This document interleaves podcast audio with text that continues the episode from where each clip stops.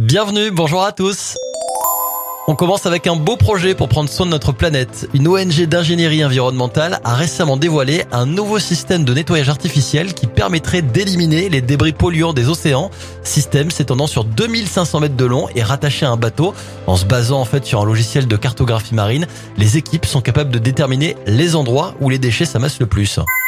L'ARCEP, l'autorité de régulation des communications électroniques, veut vous aider à trouver le meilleur opérateur Internet à votre adresse en mettant à dispo une carte interactive.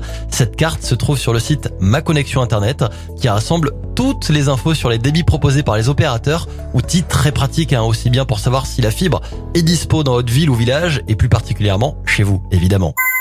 Et on termine ce journal des bonnes nouvelles en félicitant encore une fois Karim Benzema qui est devenu le cinquième ballon d'or français 24 ans après Zinedine Zidane. Benzema a donc décroché le sacre suprême pour un footballeur.